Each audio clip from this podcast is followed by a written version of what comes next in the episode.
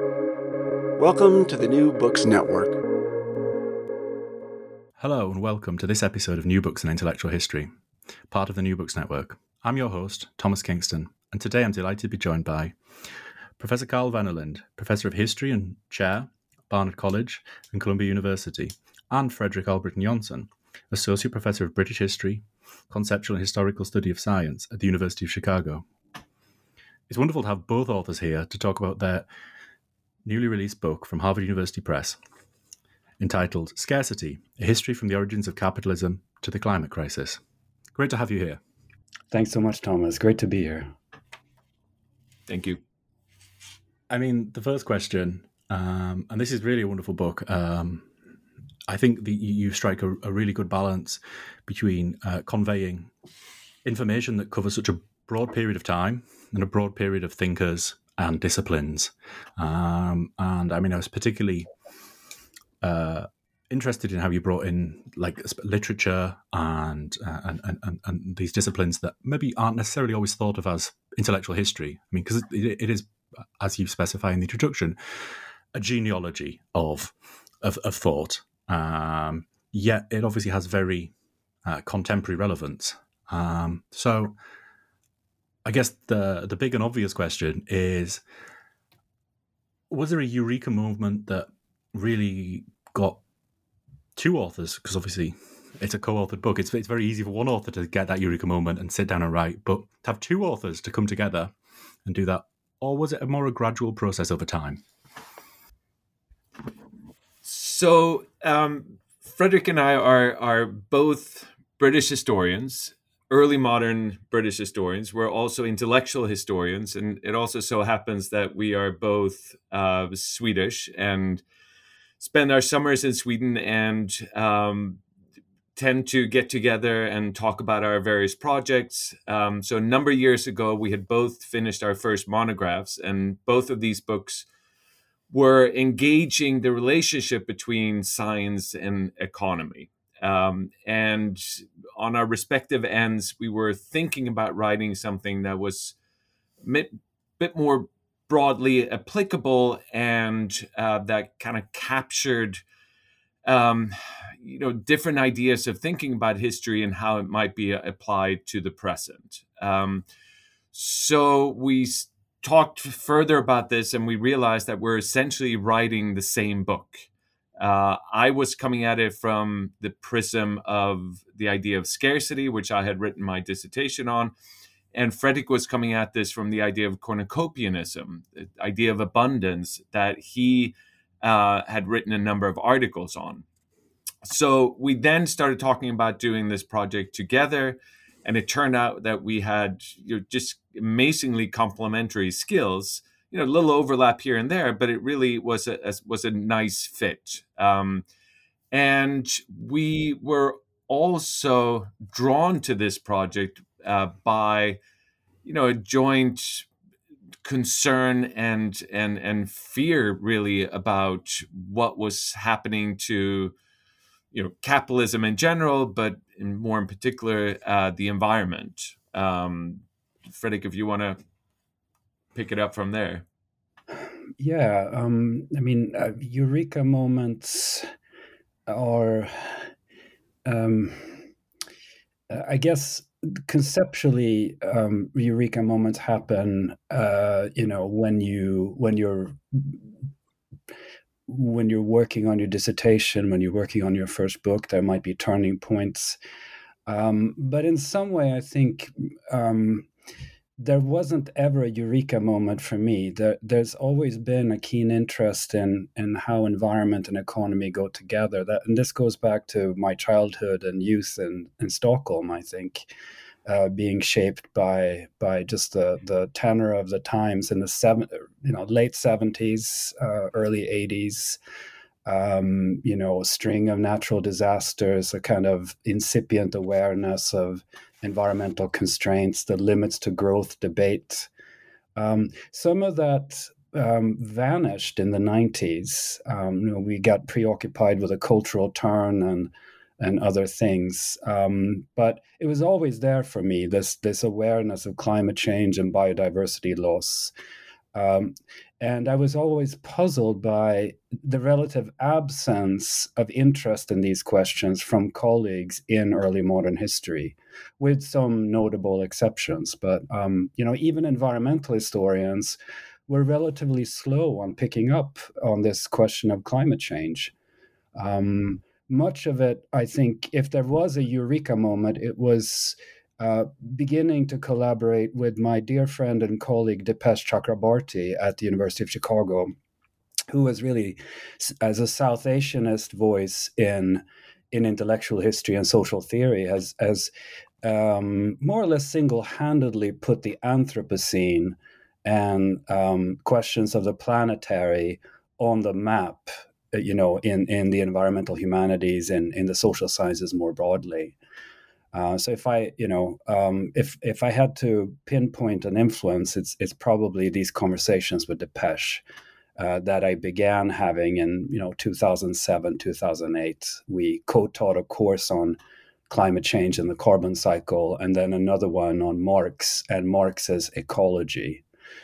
Um, so that's you know uh, that's my perspective on on the beginnings of the project and if i can add to that a little bit so this was very much a a, a pandemic book. Um, we um, spend a lot of time on zoom um, discussing these ideas and working out these chapters. There was a lot of back and forth in the writing. Um, there's not a single chapter that's written solely by one author or the other.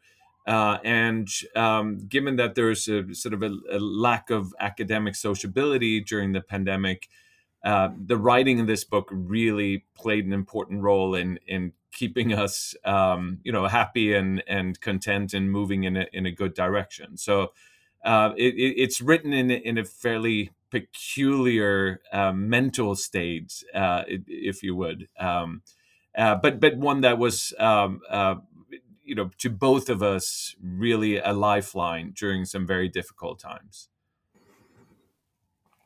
Yeah, I mean that actually really brings me on to the the next question is because obviously the book is focused on scarcity, um, and I think quite a lot of people will be familiar with the notion of scarcity, but in I guess in a we, might say layman's terms, uh, as in a shortage or an absence. And during COVID in the UK, we saw scarcity of toilet paper uh, and these sorts of things as people went on these sprees buying things.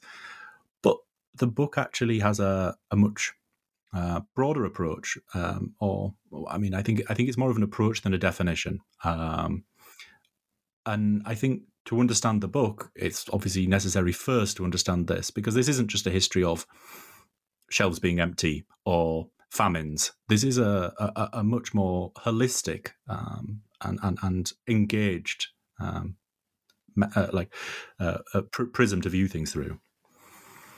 Yeah, absolutely c- correct. So, um, you know, as you're saying, it, it it's not about specific moments of actual experienced shortage. Um, it's it's much more about how different philosophers, economists, and political thinkers how they have thought um, about and how they conceptualize the relationship between economy and nature.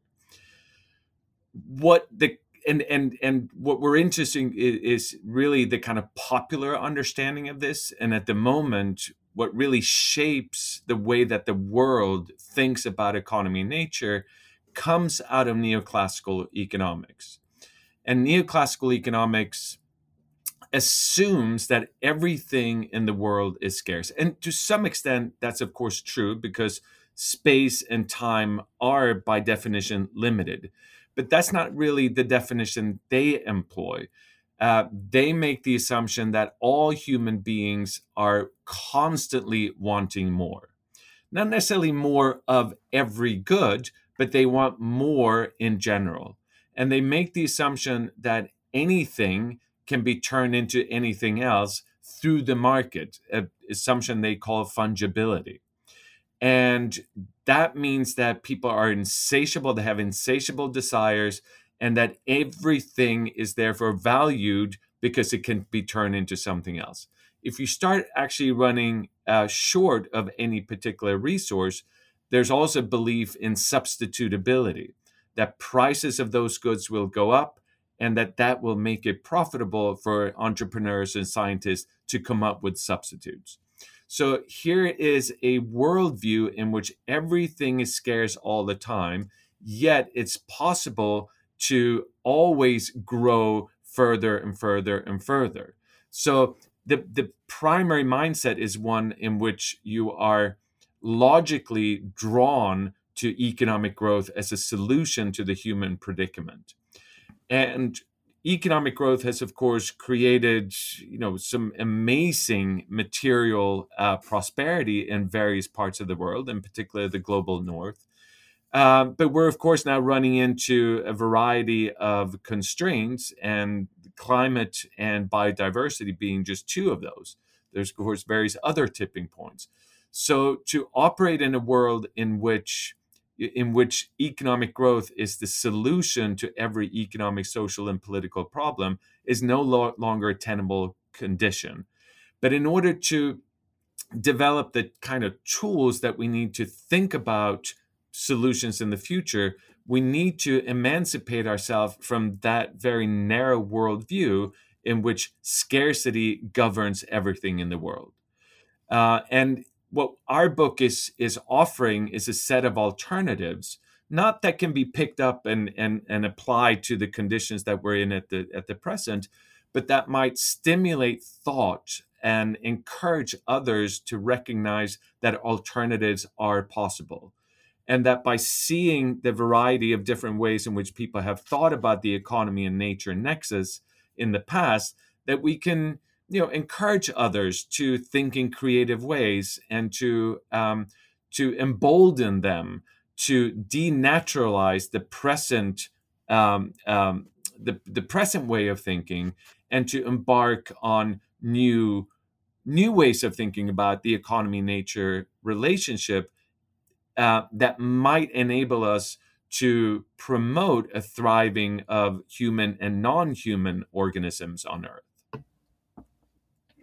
Perhaps um, another way of putting this is um, that when we look to the past, uh, we can trace not one simple lineage, but a series of quite distinctive approaches to the relation between nature and the economy, or put a little bit differently, between nature and desire. Um, right and that may be the main contribution of this book is to is to consistently pay attention to how that relation is changing over time mm.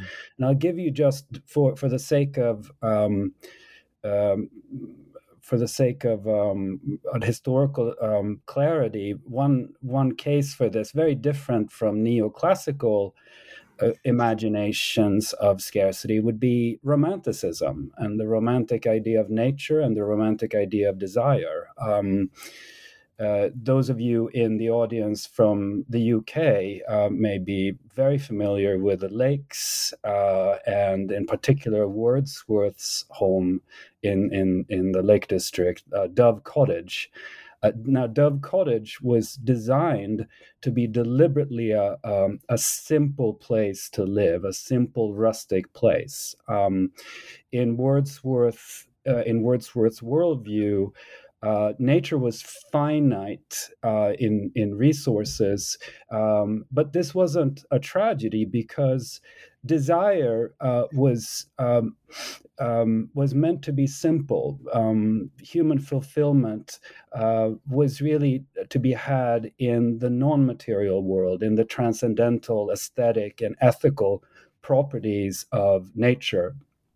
Um, and so, Dove Cottage was designed to to create a kind of a, a, small sanctuary, a space to live, but oriented outward towards Grasmere and towards the lakes, towards mm-hmm. the, the peasant society there, and and what um, what William and Dorothy perceived to be uh, a kind of ideal world of community and labor and simple mm-hmm. simple living right so you see very clearly how uh, you know they were on the one hand making assumptions about nature and on the other hand thinking about the economy and human desire in a very specific way. And in our book, romantic, this romantic conception of scarcity is only one of a dozen or so forms of scarcity that we uh, that we uh, excavate from uh, Western tradition, starting around 1500 and going up to the present.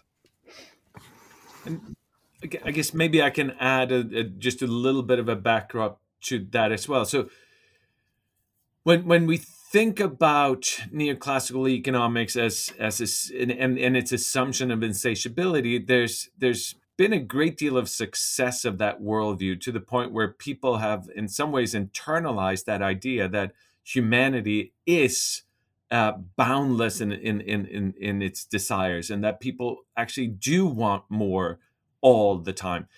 But we show in this book that that particular understanding of desires is a is a historically contingent one. It's generated at a particular moment um, and uh, there's been, you know, a, a, continuous effort to kind of inculcate that notion and to teach people not only that it's okay, but it's natural to be that way. But there are, are as many different worldviews in the past in which the idea of boundless desires is just incompatible with what it means to be a good human and to live a decent life. So, um, again the, the, the what we're trying to do by showing the different ideas of thinking about nature and different ideas of thinking about desires is to really problematize the the the the, the uh, the stability and the, the, the sort of general acceptance of the fundamental assumptions of neoclassical economics, and you know, um, there's going to be neoclassical economists who will say, well, there are various different ways in which neoclassical economists think about this, but we are mostly concerned with the the the, the basic understanding that comes out of neoclassical economics that's taught in economics 101 uh, because that's the kind of thinking that makes it into the social fabric. Because the students who have sat through a number of economics classes at university uh, they're the ones who are now journalists, who are politicians, who are business leaders, who are out there uh, and using the the basic framework provided by neoclassical economics and its basic assumptions. And it's those, it's that way of thinking that we see as a, a hindrance to more creative ways of thinking about um, solutions to um, problems facing um, capitalism and environment today.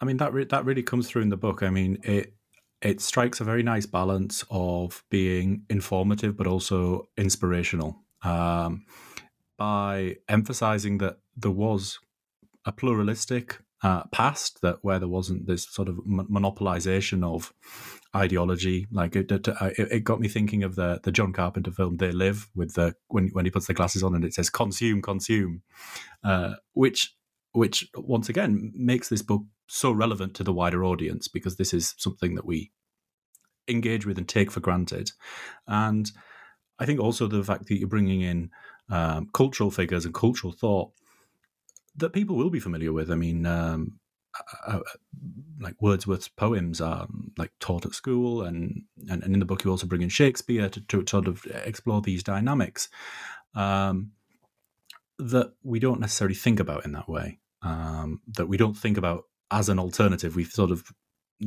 whether it was intentional or not, they've successfully been sort of partitioned off into just a cultural figure.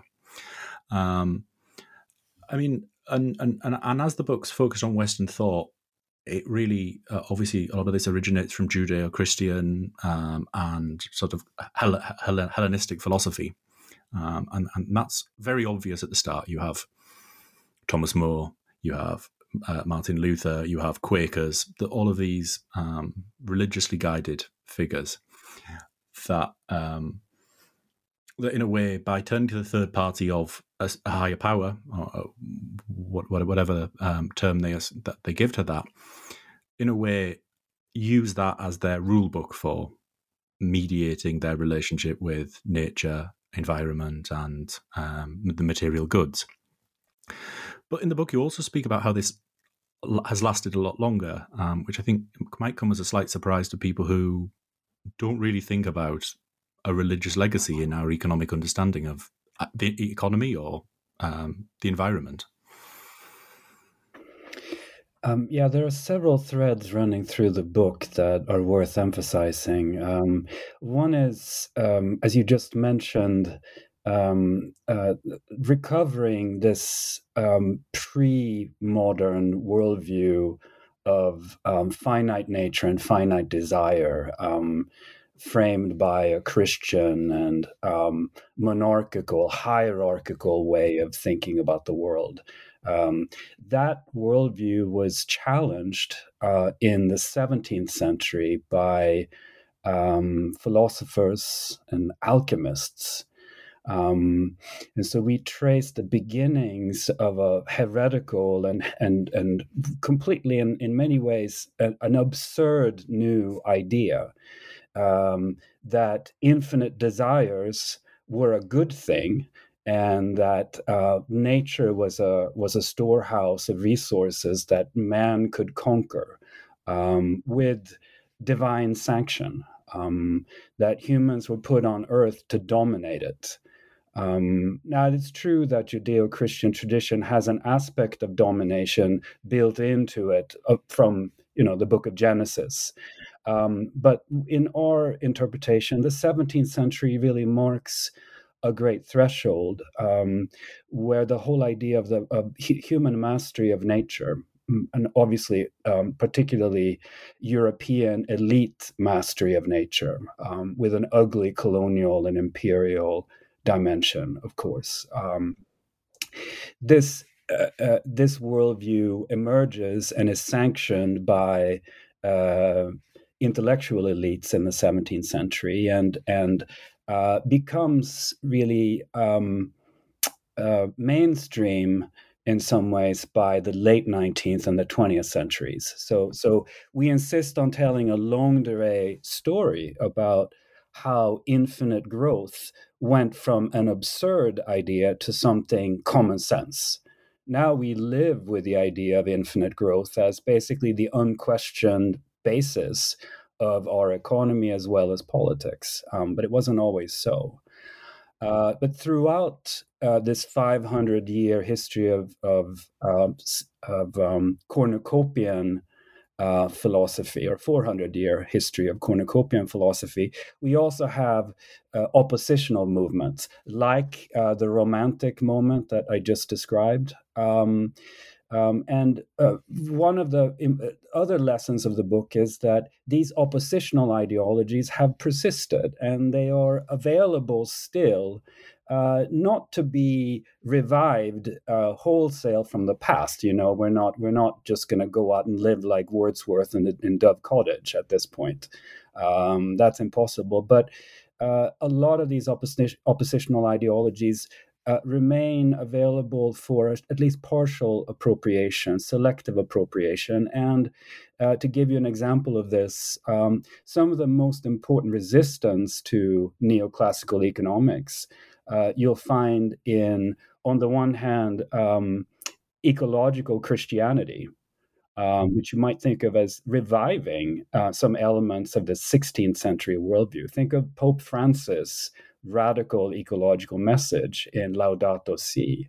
Uh, a second current um, that picks up on the past is um, the degrowth mo- movement, um, both in America and in Europe. This idea of embracing simple living, conviviality, um, private austerity, public luxury as one of the mottos of the movement. Um, that in some ways is, I think, uh, reviving a romantic heritage.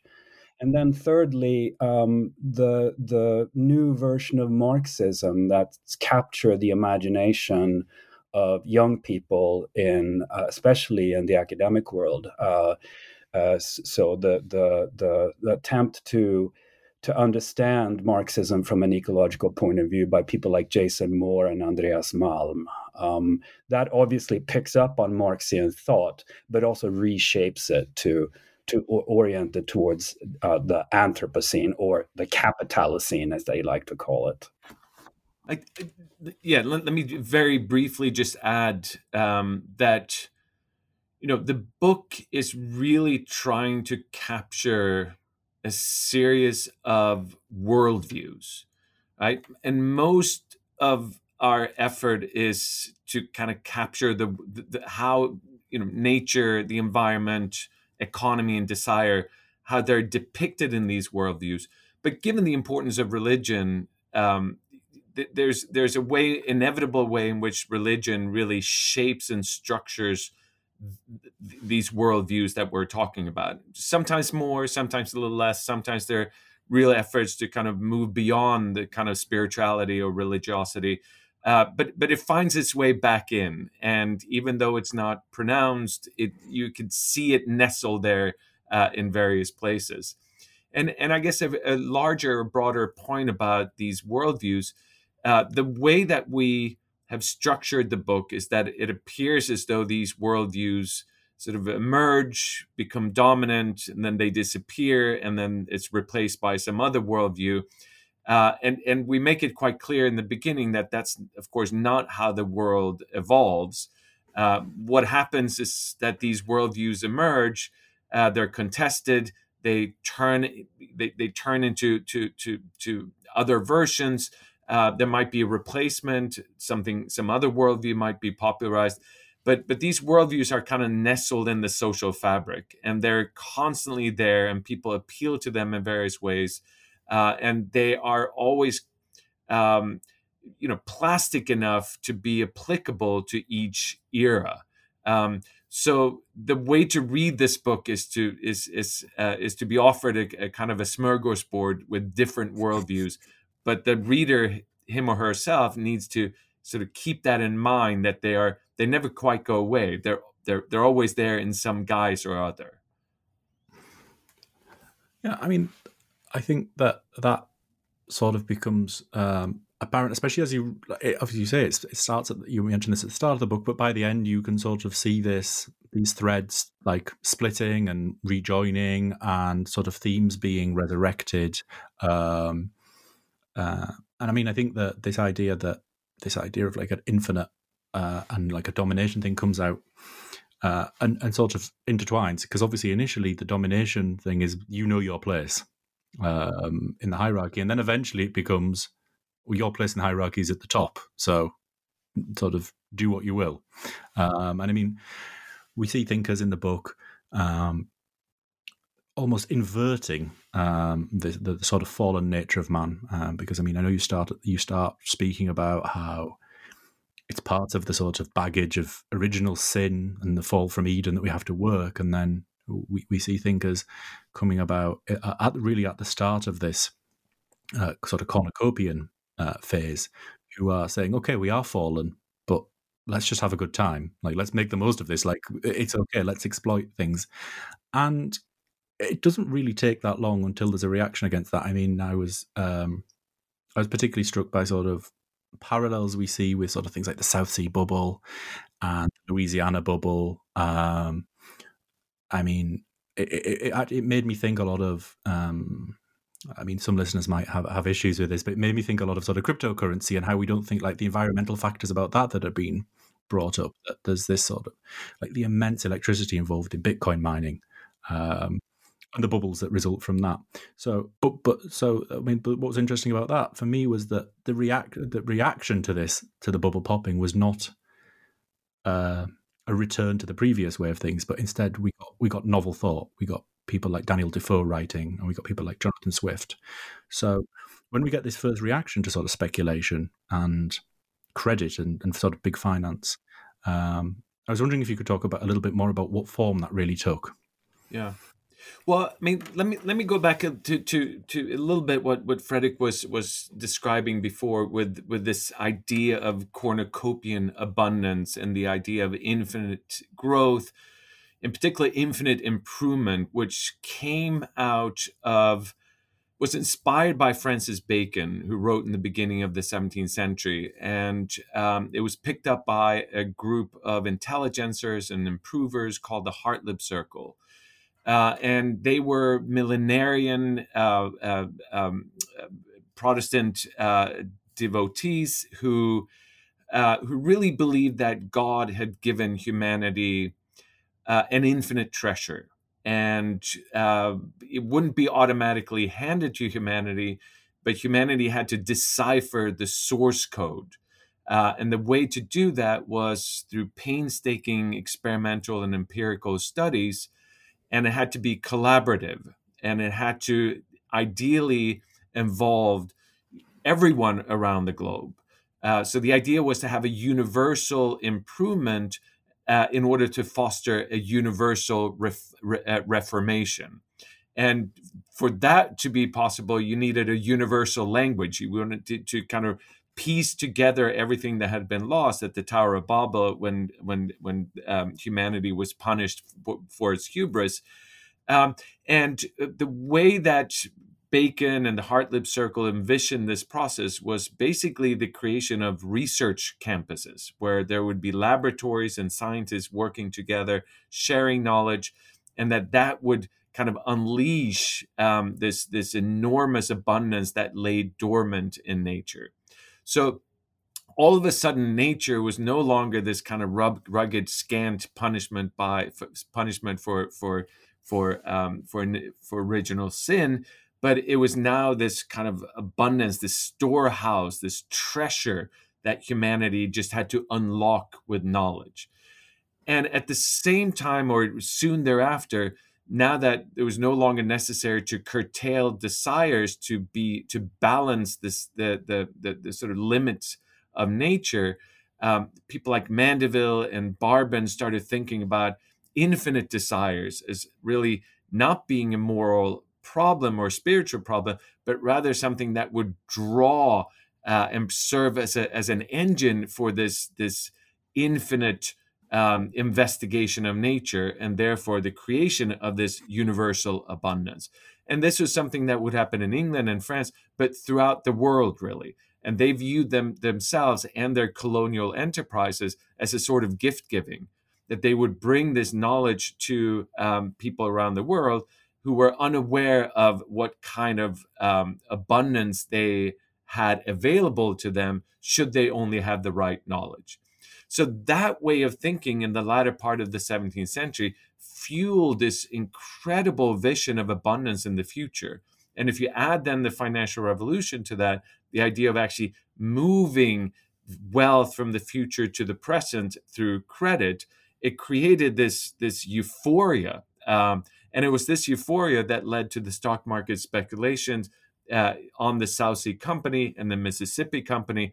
And this, of course, came crashing down in a just uh, remarkable crash uh, in 1720. Uh, so, what's interesting then with people like Jonathan Swift and Daniel Defoe and how they reacted to this is that they uh, criticized both the kind of selfishness of the that that that was uh, the selfishness that was was valorized by Mandeville and others, uh, and they also criticized this hubristic uh, faith in the in the power of science.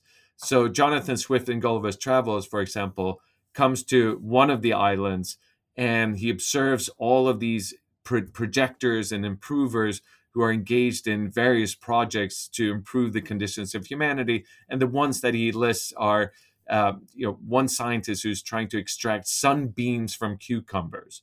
Another was trying to build, find a way to build uh, houses from the roof down.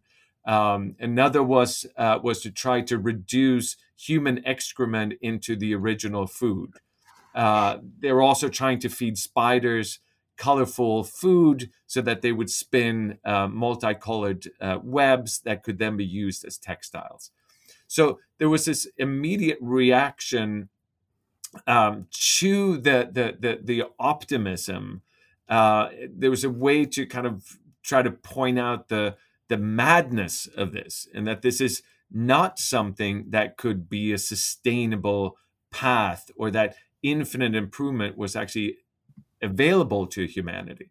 But even though there's a massive amount of criticism in the begin in the aftermath of these bubbles, there's something really appealing to political thinkers, economic thinkers, and philosophers.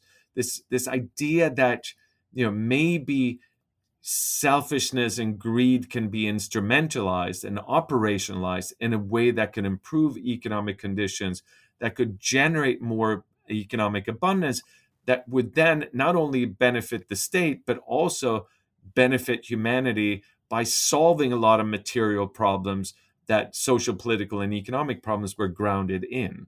So those ideas kind of emerged uh, or, or, or uh, had staying power, but they were transformed in the process.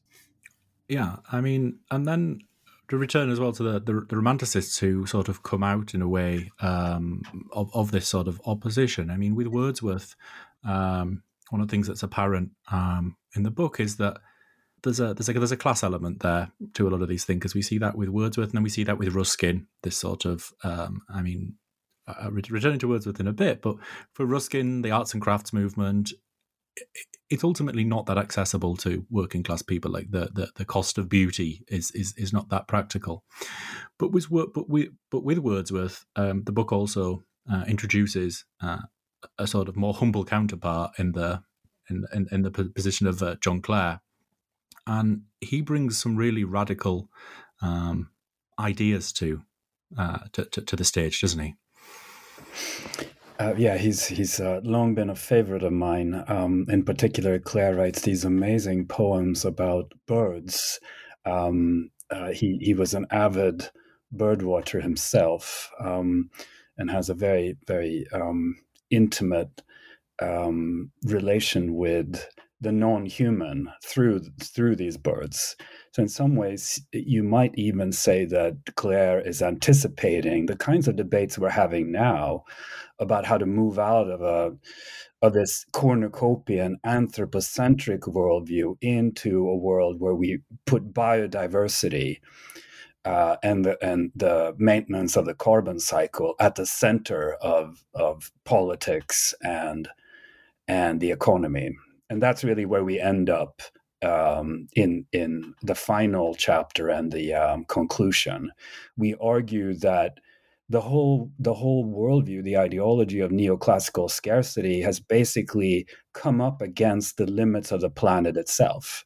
We call this condition planetary scarcity, and and uh, it, it's clear that there's a worldview forming around the science of planetary scarcity. But we also emphasize that it's not it's not obvious which path we're going to follow. There are many options. The planet might have to become vegan uh, in the future to sustain biodiversity, to put aside land, or it might follow a more technological path and geoengineer itself into a much more depleted kind of biodiversity than we have today. Um, there are there are multiple choices. Some of them really frightening. Other ones maybe happier. Um, uh, um, planetary scarcity we define in a pretty simple and straightforward way uh, as the condition where we're running out of we're not running out of stock. We're not running out of resources like coal and oil and gas. In fact we have too much of that. We have far more coal than we could possibly burn while keeping the earth system stable. Um, uh, rather we're, we're, we're running out of sinks uh, in other words, places where our pollution goes. Right? We've created neoclassical scarcity has created a world where a small portion of of uh, of the species um, overconsumes resources and produces such enormous amounts of waste that they're putting strain on the capacity of the Earth system to absorb waste, in particular carbon right? But of course, there are also other threats here, like plastics and phosphorus and nitrogen. Um, so, so the book ends with um, with a somewhat speculative, but I think uh, also very realistic recognition that the age of neoclassical economics is is uh, passing, and that we're moving into uh, a world where the Earth system itself is going to make itself known and felt throughout um, uh, throughout uh, the human realm. Um, and it's it's blindingly obvious as we speak. New York, where Carl is sitting, is shrouded in in this acrid smoke from Canadian forest fires. Um, and of course, uh, this is only uh, news to um, people on the east coast of the U.S. It's been happening in the on the west coast and other places for for years now. Um, so clearly, we're we're we're facing a new material reality. And one way to put to put this is that we have left behind the stable conditions that nourished complex societies during the Holocene epoch, the relatively stable period of um, climate and biodiversity of the last 11,000 years. And that we've now moved into a new condition. Some some scientists call it the Anthropocene, um, right, which will be characterized, unfortunately, by a much more volatile climate, much more, uh, much greater extremes. Um, so so we we end the book with a plea um, that whatever economics um, we can invent for the Anthropocene ought to be oriented towards repair rather than infinite growth. Now that might still be a world where we have some element of growth. Um, it's going to take a lot of infrastructure and a lot of labor and new kinds of technology to clean up the mess that we've made. Um, but any kind of repair work is is ultimately aimed towards restoring the integrity of of uh, the biosphere, restoring some of the biodiversity and the stable climate we've had. Right. So so it means that humans will have to retreat and and create uh, uh, a um, an economic worldview that acknowledges the value of the non-human. So this now we come full circle back to to uh, John Clare. Um, um, you know, Clare you could think of as a prophet of of uh, this kind of new way of being in the world, where the human and the non-human are uh, intensely entangled and intertwined, and where humans do their utmost to um, to live respectfully um, with the non-human. Right, what Clare was trying to do in his little village uh, in in the 1830s and 18, uh, 1820s, um, uh, uh, we need to do now on the on a planetary scale. And and if I may um, um, play the role of of, of the interviewer here. Uh, I was wondering, Fredrik, if you could also talk a little bit more about the kind of longue durée idea of humanity recognizing nature as a co-producer of, of wealth and a recognition that goes all the way back to Adam Smith that you know when we work and we transform nature, we're really doing half the work, and nature is doing a large part of it. And it's the recognition of that that um, we also need to incorporate into um, in into our worldviews in the future. And and perhaps you can say a thing or two about about plankton. Well, Carl, you, you put it rather well yourself, uh, uh, but I'll, I'll try to add a little bit more to that. Yeah, yeah, there is, besides this cornucopian idea that humans are masters uh, who can transform nature and turn it into whatever we like, uh, can create new species, uh, can make gold out of dirt. Um, uh, almost from uh, from the beginning, we've also had a counter ideology or a counter position that we call the finitarian worldview, right? And it's actually a number; it's an umbrella term for a number of ways of thinking about the finitude of nature. Um, and I think one of the most interesting elements in finitarian uh, thought is this idea that human humans uh, thrive only thanks to non-human um, forces, uh, and that we thrive the most when we enter into a, a conscious partnership with the non-human. And you're right, that's in Smith. It's also in, uh, for example, Charles Darwin.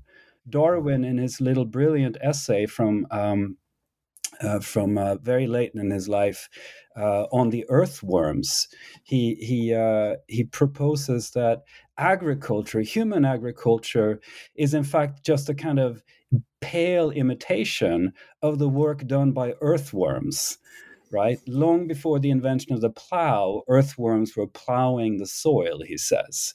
So that gives you a nice sense of a kind of a very different idea of the human non human uh, relation where we, we, yes we can have power we can flourish but we're always doing that in imitation and in deference to the larger forces of nature. In other words nature is the condition of possibility for human labor for human designs for human creativity. Um, plankton is another uh, uh, version of this argument uh, where um, we very very recently uh, uh, scientists working on on the health of the ocean, on the on the ecosystems of the ocean, have made this horrifying discovery that um, plankton uh, at the base of, of uh, oceanic food systems is also a major source, a major sink for um, for carbon. Um, that in fact uh, oceans play a key role, and planktons, these microorganisms in the oceans, play a key role in keeping the entire Earth system stable. Um, we know very little about how plankton operate in the ocean, what make uh, what allows them to thrive, and what might kill them.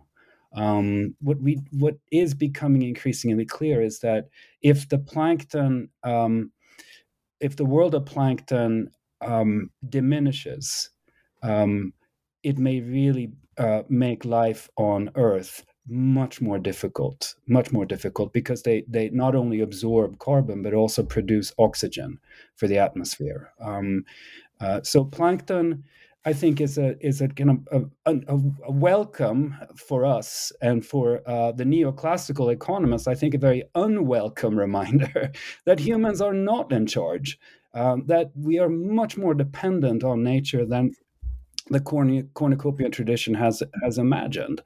That this whole idea of mastery is in many ways an illusion brought on by ignorance of the natural system and ignorance of unintended consequences. And let me add, add one final bit uh, to our conversation. Uh, the material uh, plays a big role in the book in as much as as Carl said um, worldviews can come and go, um, but they're anchored in specific social and material forces, specific technologies, specific social uh, uh, forms of organization. And neoclassical scarcity, we argue, could never have um, become dominant without the transformation wrought by industrialization and by fossil fuels. Uh, yet the irony here, of course, is that it's those fossil fuels, it's the carbon emissions from fossil fuels that are now jeopardizing the stability of the Earth system. So the kind of the kind of glorious rush, the great acceleration, the the the thriving, the the growth we've seen has been predicated on on uh, this uh, blow um, to the ecological foundation of human life. Um, and economists have been too high on their own on their own models to recognize this, too unwilling to see beyond their own very narrow worldview. Yeah, I mean, I think this interrelation between humans and thinking about um, the the sort of the, the to and the fro rather than just a, an exploitative uh, one way take thing. I mean, we're definitely seeing growth in that amongst anthropologists. Um, I mean, there's Anna Tsing who has done a wonderful project, Welcome to the Anthropocene, um, that looks at this relationship and about how how these rela- uh, these relationships work, and a little bit like your work, what what might they offer um, for future uh, thought. And as we're getting to the end of our time, I was hoping I could briefly ask. Um, in the process of researching this book, there was quite clearly a copious amount of reading going on. Um, so I was wondering if I could get one thinker, event, um, text that either surprised or really interested you um, that you came across during this sort of process? Well, I've already talked a bit about John Clare. Um, so I would warmly recommend if if you want to have a a, a go at his poetry, you know, his uh, there's a cheap Oxford edition of his collected poems that includes most of the bird poems. So that's that's one nice starting point. Um, if you want to read something more recent um, that speaks to some of these questions, uh, you know, there, there, like you mentioned, Anna Tsing there, there are a number of social scientists now who are trying to reimagine the social sciences. Uh, Dipesh Chakrabarty is one of them. Um, Neil Brenner, another colleague of mine in sociology, is doing great work. Um, and uh, if your if your taste runs into fiction, um, how about Ursula Le Guin, um, the wonderful Californian science fiction writer and ethnographer of the future? She has this beautiful short story called um, "The Author of the Acacia Seed." Um, which is about uh, it's a near near future story of of uh, an academic conference focused on the languages of animals and plants. So basically, in, in the near future, linguistics has moved into the non human, and we have begun to decipher how penguins talk to each other. And so, this, entire, this incredible new universe of, of uh, ideas and emotions have opened up. Um, but it's only the beginning, it, it turns out, because even the most the lowest forms of plant life, quote lowest forms, end up um, having uh, having languages. So so there's a there's a wonderful there's a um, she imagines someone giving a paper on how lichen talk to each other. Um, if you think about it, actually, if you've been following the news on plant sensibility, we're it's uh, we're, we're halfway to Le Guin's world at this point. I think. Um, well, I, I, I, let me take that that question in a in a slightly different direction, as opposed to giving you a sense of uh, specific things to read. What was astonishing to both of us um, was how little it is, little uh, there is to read in economics about climate change. Um, you know, they're constantly criticized for uh, not embracing these challenges because their methodology is not particularly well suited to it. Um, but uh, and here let me um, the uh, there's only 32 abstracts of 19,000 articles published in the top five economics journals from 1957 to, two, uh, to uh, 2019 that include climate change and global warming in the abstracts. And there are even fewer who include those terms in the title. Um, you know, there is a kind of um, sense in which economists are, you know, they will they will pay lip service uh, and they will suggest that they are concerned and that they have things to say about these massive challenges confronting us. Uh, but the evidence is quite paltry on what they are actually doing. Um, so um, we hope that again that this book that we've written can just bring attention to the peculiarity of this moment we're in and the unnaturalness of, of economic growth.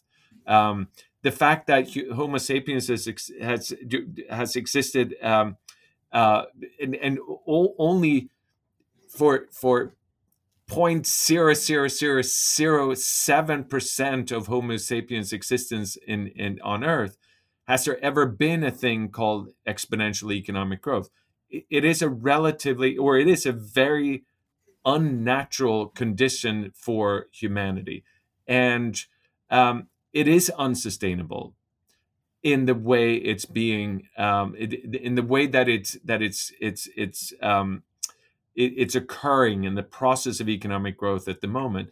And it really is something that is of you know, dire important for us to begin thinking about new social scientific approaches to um, you know to these conditions um, it's not something that we want to be alone in doing. We want other people to join us in this enterprise. Uh, ours is a story of how we've thought about the economy nature relationship in the Western world from the 1500s onwards. Uh, but we need more stories. We need more approaches, and especially as we move into the future, we can't just draw on on on what Western thinkers have left us with. We need to pool our resources, our intellectual resources, and our approaches uh, from all over the world and throughout history. So we're hoping that this book is an invitation for others and other intellectual historians, anthropologists, political theorists, and economists to join us in in, in this effort to um, to develop alternatives. I mean, that's very heartening to hear. Um, before I started this PhD, I actually did a, a master's in Chinese philosophy in Beijing, and uh, there was a, a, resurgence there. Well, I mean, a resurgence, or whether it was a, an, an, innovation um, amongst scholars engaging with Taoism, especially to think about their sort of, which brings us back to Le Guin, um, this sort of ebb and flow of um, of nature as this um, thing that's much bigger than ourselves and also living in harmony. I think that's the that's the sort of the, the key point is this uh, this avoidance of dominance. Um, and I mean that's often how the sort of Confucian Taoist yeah. divide is structured. Um, the one is dominance, one is going with the flow. Yeah. Um, anyway, uh, on that note, one one tiny question: What's next?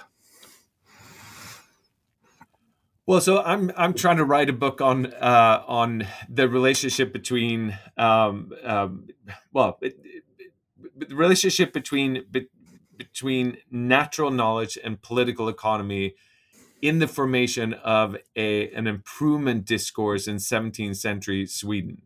Uh, it's a book about um, failed empire.